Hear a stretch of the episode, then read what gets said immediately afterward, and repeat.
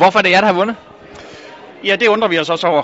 øh, men øh, vores fornemmelse er, at øh, DIF har rigtig meget fokus på OL, og de har rigtig meget fokus på de udfordringer, der er forbundet med OL, i forhold til, med, hvem der viser det på tv, og hvordan vi når de unge, og tidsforskel i forhold til det i Tokyo osv. Øh, og det er simpelthen højaktuelt, og der skal gøres noget nu, hvis vi skal få engageret de unge i OL, både i næste år, men også fremadrettet. Hvad er det, I har leveret?